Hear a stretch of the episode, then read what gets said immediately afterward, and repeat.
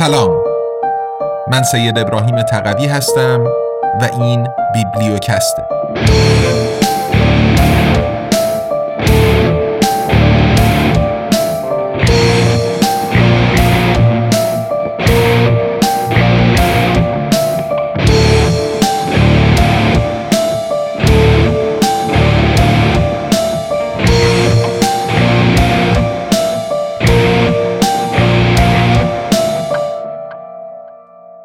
امپراتوری ای. قدرت جهانی بیوجدان. نوشته دانیل گنزر برگردان و صدای سید ابراهیم تقوی.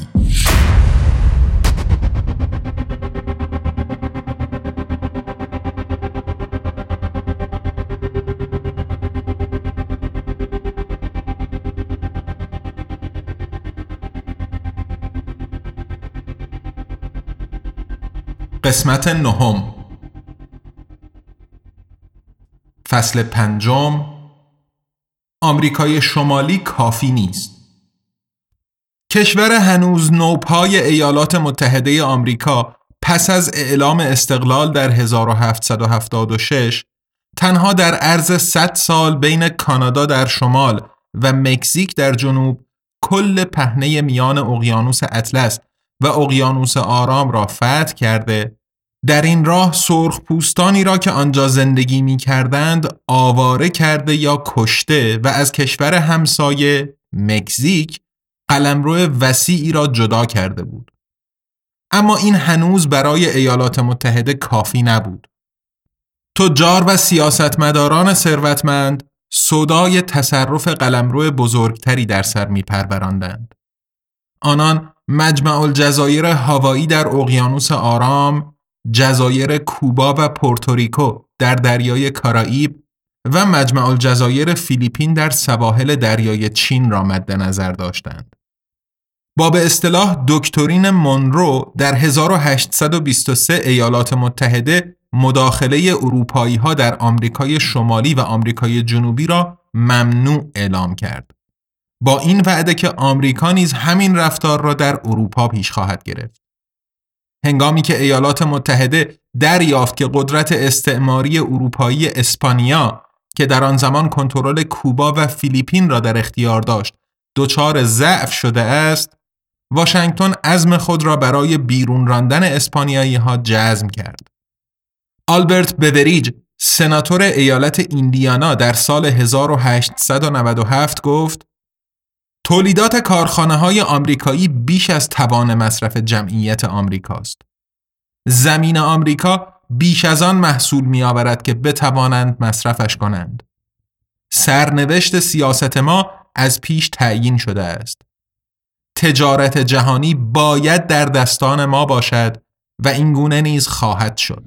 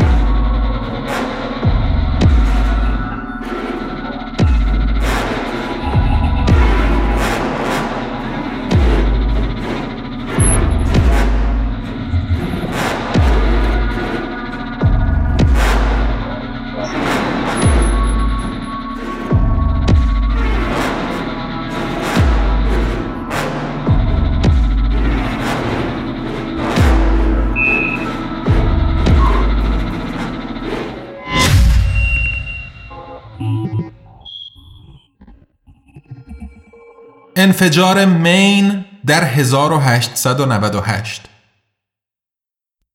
هنگامی که در کوبا در سال 1895 مردم محلی علیه قدرت استعماری اسپانیا که قرنها بود این کشور را استثمار می کرد به پا خواستند ایالات متحده به تنشها دامن زد و برای شورشیان کوبایی سلاح تأمین کرد. کاخ سفید جنگ می‌خواست و افکار عمومی با استفاده از پروپاگاندای جنگ تحریک شد. ویلیام هرست روزنامه نگار نیویورک ژورنال و جوزف پولیتسر از نیویورک ورد کارزار تحریک را رهبری کردند. هرست فردریک رمینگتون طراح را به هاوانا اعزام کرد. رمینگتون از کوبا به هرست تلگرافی با این مضمون ارسال کرد. چیزی برای گزارش نیست. همه چیز آرام است. اینجا جنگی نیست. می‌خواهم به خانه بازگردم. او پاسخ داد لطفاً بمانید. شما محتوای تصویری تهیه کنید. من جنگ را تهیه خواهم کرد. روزنامه های نیویورک ژورنال و نیویورک ورد در ادامه برای خوانندگانشان داستانهایی تخیلی و اقراق شده از جنایت های اسپانیایی ها علیه مردم کوبا تعریف کردند تا ترس به جان مردم ایالات متحده بیاندازند. پیشبرندگان جنگ چنین می نوشتند.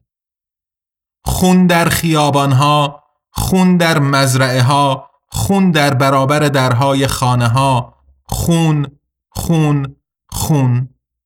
آیا هنوز مردمانی چنان خردمند و چنان شجاع وجود دارند که به این کشور مورد تهاجم اتش خون یاری رسانند؟ هرست می‌دانست که در پروپاگاندای جنگ مهم نیست که چیزی حقیقت داشته باشد بلکه تنها باید دائما تکرار شده و از رسانه های پرشمار بر جامعه تأثیر خود را بگذارد. ایالات متحده تنها به یک حادثه دراماتیک نیاز داشت و این نیاز بیدرنگ مرتفع شد. در 25 ژانویه 1898 ناو جنگی USS مین علا رغم اعتراض اسپانیایی ها در بندر هاوانا پهلو گرفت و لنگر انداخت. برای آنکه متجاوز قلمداد نشوند، فرمانده آمریکایی خدمهش را از ورود به ساحل و پاگذاشتن به خاک کوبا منع کرد. با توجه به موقعیت پرتنش در ایالات متحده این به نظر همه فکر خوبی نمی آمد که یک ناو جنگی به کوبا اعزام شود. سناتور مارک هانا جمهوری خواه از اوهایو منتقدانه گفت اعزام یو اس مین به هاوانا شبیه آن است که آدم سر تفریح کبریتی در چاه نفت روشن کند. در شب گرم استوایی 15 فوریه 1898 دماسنج بیش از 38 درجه را نشان می‌داد. ناو یو اس مین در لنگرگاه خود در هاوانا منفجر شد. 266 آمریکایی، 238 ملوان و 28 سرباز نیروی دریایی در این حادثه جان خود را از دست دادند. این اتفاق در ایالات متحده یک شک ایجاد کرد. خشم و اندوه کشور را فرا گرفت.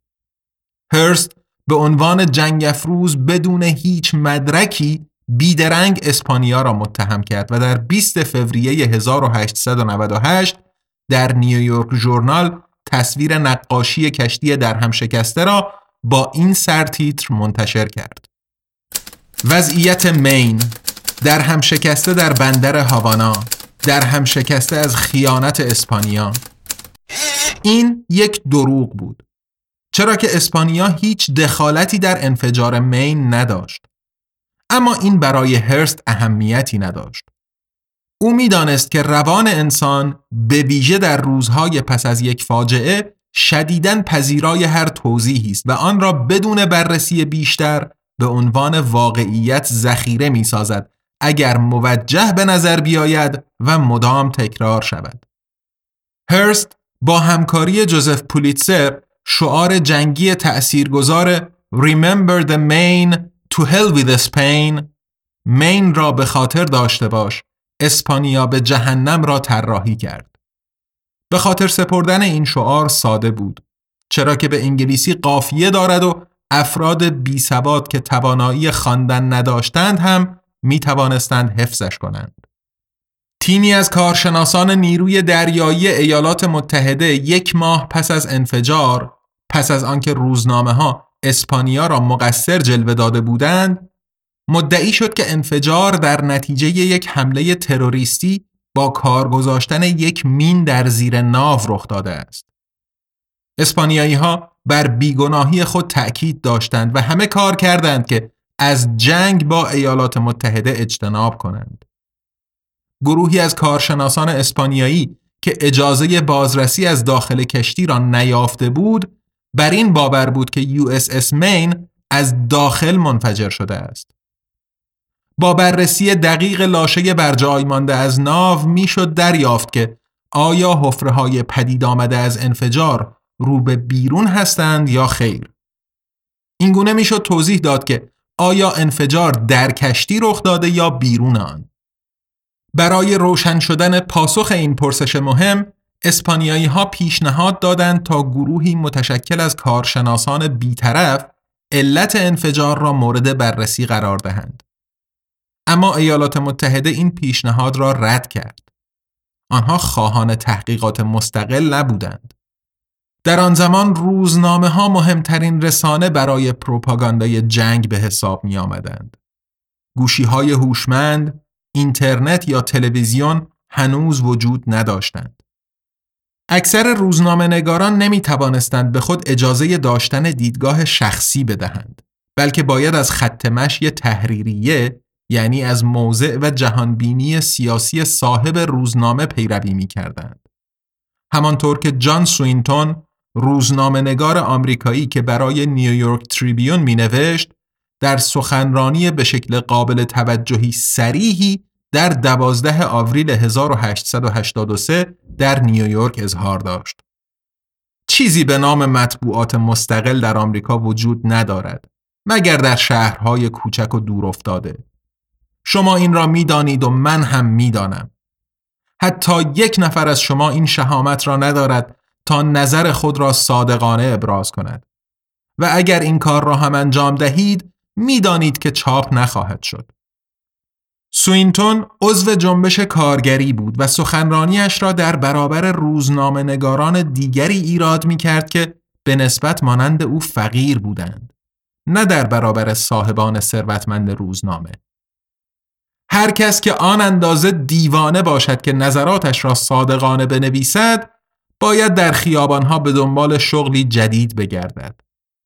کسب و کار روزنامه نگار در نیویورک این است که حقیقت را نابود کند با سراحت دروغ بگوید تحریفش کند به آن اهانت کند به پای مامان سر تعظیم فرود آورده و کشور و مردم خیش را برای قوت روزانهش بفروشد.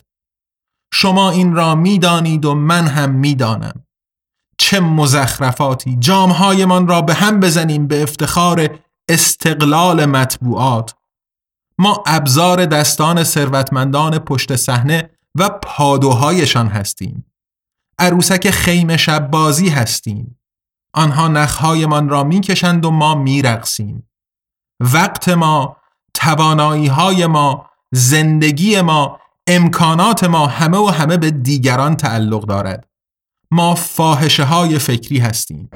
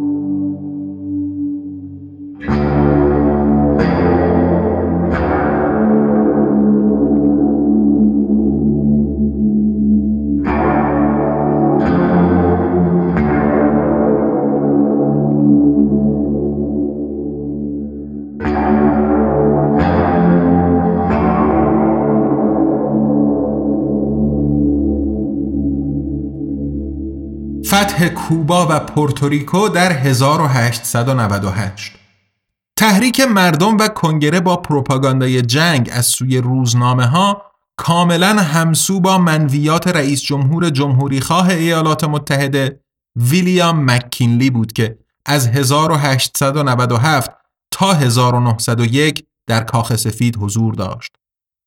طبق قانون اساسی آمریکا این تنها کنگره است که می‌تواند اعلان جنگ کند. در 11 آوریل 1898 مکینلی با سخنرانی پرشوری از کنگره درخواست کرد تا مجوز جنگ علیه اسپانیا را صادر کند. در 19 آوریل 1898 سنا و مجلس نمایندگان به طور مشترک قطنامه ای را تصویب کردند که اسپانیا را ملزم به ترک کوبا می کرد و دست رئیس جمهور مکینلی را در بکار بستن هر گونه ابزار نظامی در راستای تضمین استقلال کوبا از اسپانیا باز میگذاشت. در پی آن اسپانیا در 24 آوریل 1898 به ایالات متحده اعلان جنگ کرد. ویلیام هرست جنگ افروز از روزنامه نیویورک ژورنال متکبرانه پرسید از جنگ ژورنال خوشتان می آید؟ رئیس جمهور مکینلی به هیچ عنوان قصد نداشت کوبا را به شورشیان کوبایی واگذارد که برای استقلال از قدرت استعماری اسپانیا مبارزه می کردند. بیشتر به دنبال آن بود تا سلطه اسپانیا را در کوبا و همینطور در جزیره پورتوریکو در دریای کارائیب با سلطه ایالات متحده آمریکا جایگزین کند. حقوق بدیهی تبیین شده در بیانیه استقلال آمریکا در 1776 از جمله حق حیات، آزادی و جستجوی خوشبختی مبارزات آزادی خواهانه جزیره نشینان را شامل نمی شد. این نخستین جنگی بود که ایالات متحده خارج از آمریکای شمالی به پا می کرد.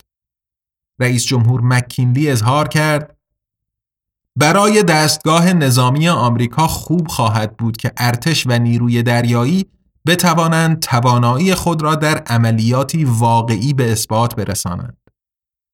ناوهای جنگی ایالات متحده از 22 آوریل 1898 تمام بنادر کوبا را محاصره و راه های تأمین مایحتاج اسپانیایی ها را قطع کردند. در جوان 1898 نیروهای ایالات متحده در کوبا پیاده شده و با اسپانیایی ها به نبرد پرداختند. در نبرد دریایی سانتیاگو دو کوبا در 3 جولای 1898 اسپانیایی ها تمام ناوگان اقیانوس اطلس خود را از دست دادند. بدون زنجیره پشتیبانی اسپانیایی ها در خاک کوبا بختی برای پیروزی نداشتند و در برابر ایالات متحده به زانو درآمدند. در 25 جولای 1898 سربازان آمریکایی در جزیره پیشتر تحت کنترل اسپانیای پورتوریکو نیز پیاده شدند. ایالات متحده به یک پیروزی سریع دست یافته بود. پس از تنها سه ماه و 550 کشته در طرف آمریکایی، جنگ آمریکا و اسپانیا به پایان رسید. در روز ده دسامبر 1898 اسپانیا و ایالات متحده در پاریس معاهده صلحی را به امضا رساندند که بر اساس آن کوبا و پورتوریکو به طور رسمی از اسپانیا مستقل شده و تحت قلمرو نفوذ ایالات متحده قرار می گرفتند. قدرت پیر استعماری اسپانیا تحقیر شده و روحیه ها در مادرید افت کرده بود. اما در عوض در واشنگتن شادی بسیار بود. جان هی وزیر امور خارجه ایالات متحده از یک جنگ باشکوه کوچک سخن می گفت. در کوبا شورشیان موفق نشدند پس از رهایی از سیطره استعمار اسپانیا اقتصاد و سیاست کوبا را خود به دست گیرند. با همکاری طبقه کوچک مرفهی در کوبا سرمایه گذاران آمریکایی پس از خروج اسپانیایی ها کنترل مزارع شکر، معادن، شبکه خطوط تلفن و تولید انرژی را به دست گرفتند. کنسرن آمریکایی یونایتد فروت کمپانی 800 هزار هکتار زمین برای کشت نیشکر به چنگ آورد. در 2 مارس 1901 کنگره ایالات متحده به اصطلاح اصلاحیه پلات را به تصویب رساند که کوبا را تحت الحمایه ایالات متحده اعلام می کرد. ایالات متحده نمی‌خواست از مستعمره سخن بگوید هرچند که واقعیت دقیقا همین بود. کوبایی ها ناچار شدند قطع زمینی را در جنوب شرقی جزیره به آمریکایی ها واگذار کنند. آنجا که نیروی دریایی ایالات متحده پایگاه دریایی بدنام خلیج گوانتانامو را برپا کرد. کتاب امروز نیز برخلاف میل دولت کوبا پابرجاست. جزیره پورتوریکو به واسطه قانون جونز شافروت در 1917 بخشی از قلمرو ایالات متحده اعلام شد و تا به امروز نیز همچنان هست. بار دیگر ایالات متحده نمی‌خواست واژه مستعمره را به کار برد. همه اهالی پورتوریکو تابعیت آمریکایی دریافت کردند. به عنوان واحد پول نیز دلار به کار گرفته شد. اما پورتوریکو مانند آلاسکا یا هاوایی یکی از ایالات آمریکا نیست. از این رو پورتوریکویی ها حق رأی در انتخابات ریاست جمهوری آمریکا ندارند.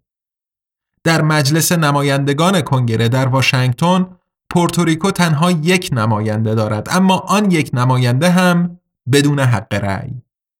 در گزارشی آمریکایی از زمان جنگ جهانی دوم آمده است بیشتر مردم این کشور حتی قشر تحصیل کردهشان اطلاعات اندکی از قلمروهای فرامرزی ما در خارج از کشور دارند اگر به کل از آنها بیخبر نباشند. حقیقت این است که اکثریت آنها حتی نمی‌دانند که ما در خارج از کشور صاحب چنین قلمروهایی هستیم. آنها فکر می کنند که تنها خارجی هایی نظیر انگلیسی ها دارای امپراتوری هستند به همین دلیل آمریکایی ها گاهی از شنیدن اینکه ما هم یک امپراتوری داریم متعجب می شوند. پس از انگلستان ایالات متحده با پیروزی بر اسپانیا دومین ابرقدرت اروپایی را شکست داده بود. اما این برای همه آمریکایی ها موجب خورسندی نبود. ویلیام سامنر جامعه شناس، استاد اسبق دانشگاه ییل، پس از جنگ کوتاه میان ایالات متحده و اسپانیا نوشته است اسپانیان نخستین و برای مدتی طولانی بزرگترین قدرت امپراتوری تاریخ مدرن بود. ایالات متحده همیشه در برابر سلطه امپریالیستی مقاومت کرده و مدافع آزادی و استقلال بوده است.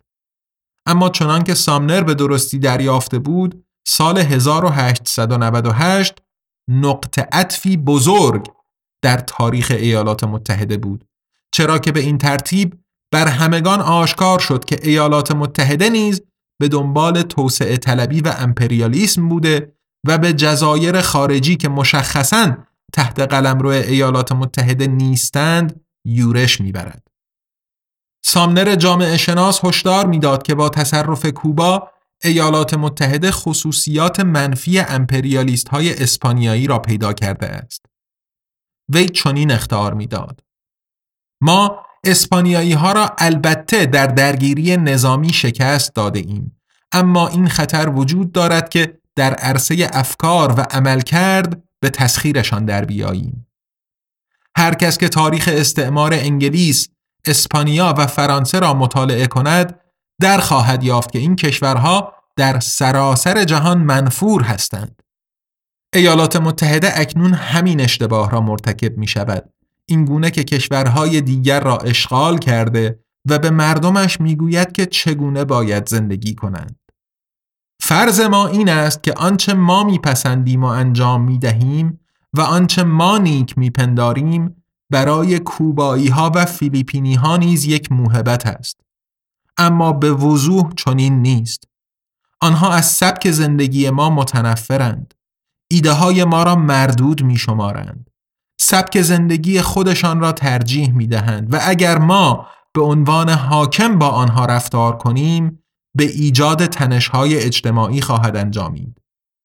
شرماور است که ایالات متحده اصول مندرج در بیانیه استقلال برابری و آزادی را به کل دور انداخته است که زمانی در مبارزه علیه امپراتوری بریتانیا آنان را هدایت می کرد. تازه در سال 1911 مدتها پس از پایان جنگ ایالات متحده علیه اسپانیا در کوبا و پورتوریکو لاشه یو اس اس مین بیرون آورده و دقیقا بررسی شد. ادوارد اتکینسون صنعتگر خوشنام آمریکایی به این نتیجه رسید که مین واقعا همانطور که اسپانیایی ها حدس زده بودند از داخل و در نتیجه مجاورت گاز با الکتریسیته منفجر شده بود. بدین ترتیب وجود هر گونه ارتباطی میان اسپانیا و غرق شدن ناو یو اس اس مین منتفی بود. همان گونه که حادثه ریوگرانده در 1846 جرقه جنگ با مکزیک را زده بود، جنگ علیه اسپانیا در 1898 نیز با یک دروغ جنگی آغاز شد. در سال 1976 بازرسی رسمی نیروی دریایی ایالات متحده که توسط دریا سالار آمریکایی هایمن ریکوور انجام شد تأیید کرد که حفره های انفجار رو به بیرون بوده اند و انفجار در داخل ناو یو اس اس مین رخ داده است. تنها نکته مبهم بر جای مانده عامل انفجار در ناو بود. کشتی ها آن زمان با سوخت زغال سنگ کار می کردند. بر مبنای نظریه دریاسالار ریکوور شعله کوچک و دور از نظر مانده در مخزن زغال سنگ می توانست این فاجعه را رقم زده باشد. احتمالاً زغال سنگ مشتعل سپس درب فولادین انبار مهمات کنار خود را به اندازه ای داغ کرده که بارودهای موجود در آن را مشتعل کرده و نیز موجب انفجار نارنجک های موجود در انبار شده است.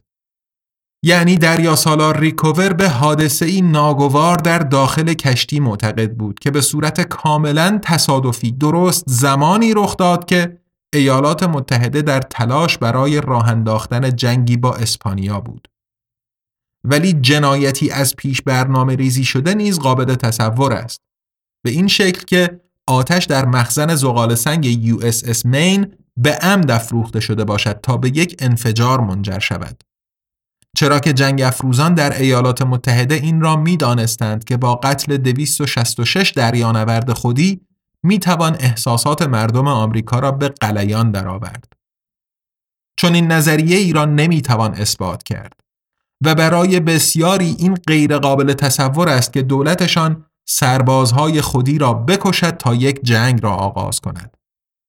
اما هر کس که مدتی طولانی با سیاست بین الملل سر و کار داشته باشد اجازه ندارد چون این رفتارهای جنایتکارانه ای از سوی سیاستمداران ارشد و نظامیان را هرگز از اساس رد کند.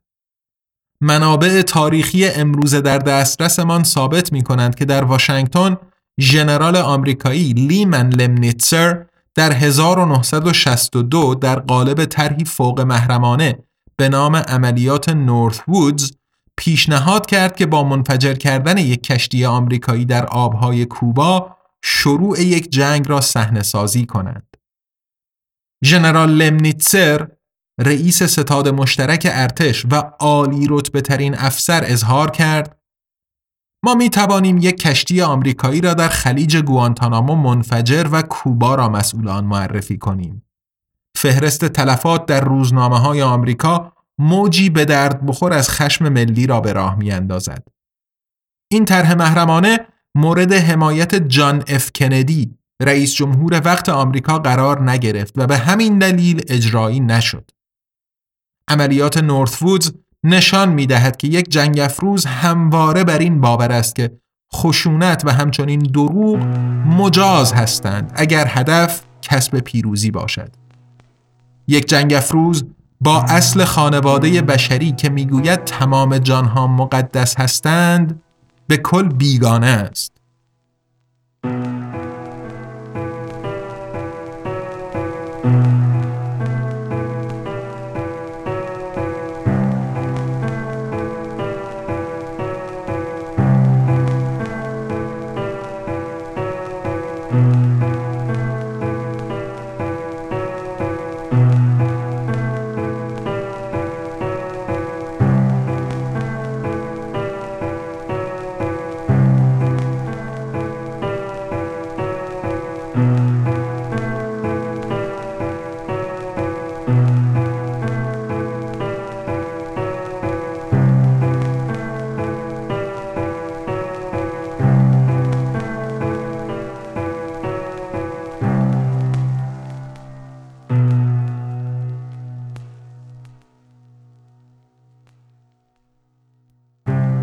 آنچه شنیدید قسمت نهم کتاب امپراتوری USA بود نوشته دکتر دانیل گانسر که با ترجمه و صدای من سید ابراهیم تقوی در فصل چهارم پادکست بیبلیوکست میشنوید پی‌نویس ها و منابع استفاده شده در متن کتاب در هر قسمت رو می‌تونید تو لینکی که در توضیحات پادکست اومده مشاهده بفرمایید. بیبلیوکست زیر مجموعه ای از انتشارات آزادنامگانه. یه انتشارات مستقل تأسیس شده در برلین که کتابهای الکترونیک و صوتی به زبان فارسی رها از سانسور منتشر می‌کنه و از اونجا که بخش اعظم مخاطبش یعنی جامعه فارسی زبان در ایران دسترسی به پلتفرم های بین المللی برای خرید محصولاتش نداره این آثار رو همزمان در قالب پادکست بیبلیوکست به کارگردانی و مزین به موسیقی لرد ارس به رایگان در اختیار عموم قرار میده. کتاب های قبلی آزادنامگان یعنی کوالیتی لند، ابرقدرت ریاکار و بهار به صورت کتاب الکترونیک و صوتی تو پلتفرم های مختلف برای فروش عرضه شدن و دوستانی که تمایل و دسترسی به این پلتفرم ها داشته باشن می‌تونن خریداریشون کنن. کتاب های الکترونیک آزادنامگان روی Google Play Books و Apple Books منتشر میشن و کتاب صوتی روی پلتفرم های متعددی که لینک هاشون توی صفحه هر کتاب روی سایت آزادنامگان قرار داده میشن. همونطور که عرض کردم آزادنامگان یه انتشارات مستقله که با هدف تقویت آزادی بیان و مبارزه با سانسور راه اندازی شده و ادامه پیدا کردن کارش در گروه همراهی و حمایت شماست. شما می‌تونین با دنبال کردن آزادنامگان در شبکه های اجتماعی، منتقل کردن نظرات، انتقادات و پیشنهاداتتون و همینطور معرفی ما به دوستان و آشنایانتون به همون در مسیری که پیش گرفتیم کمک کنید. برای حمایت مالی از آزادنامگان هم می‌تونین غیر از خرید محصولاتش از لینک های حامی باش، پیپال یا SubscribeStar که در توضیحات پادکست قرار داده شدن استفاده بفرمایید. در فصل چهارم بیبلیوکست ما با هفته یک قسمت پنج شنبه هر هفته در خدمتتون خواهیم بود و خوشحال میشیم از دریافت بازخوردهای مثبت یا منفی از شما شنونده های عزیز. پس با ما همراه بمونید. تا قسمت بعدی بیبلیوکست ارادتمند تقوی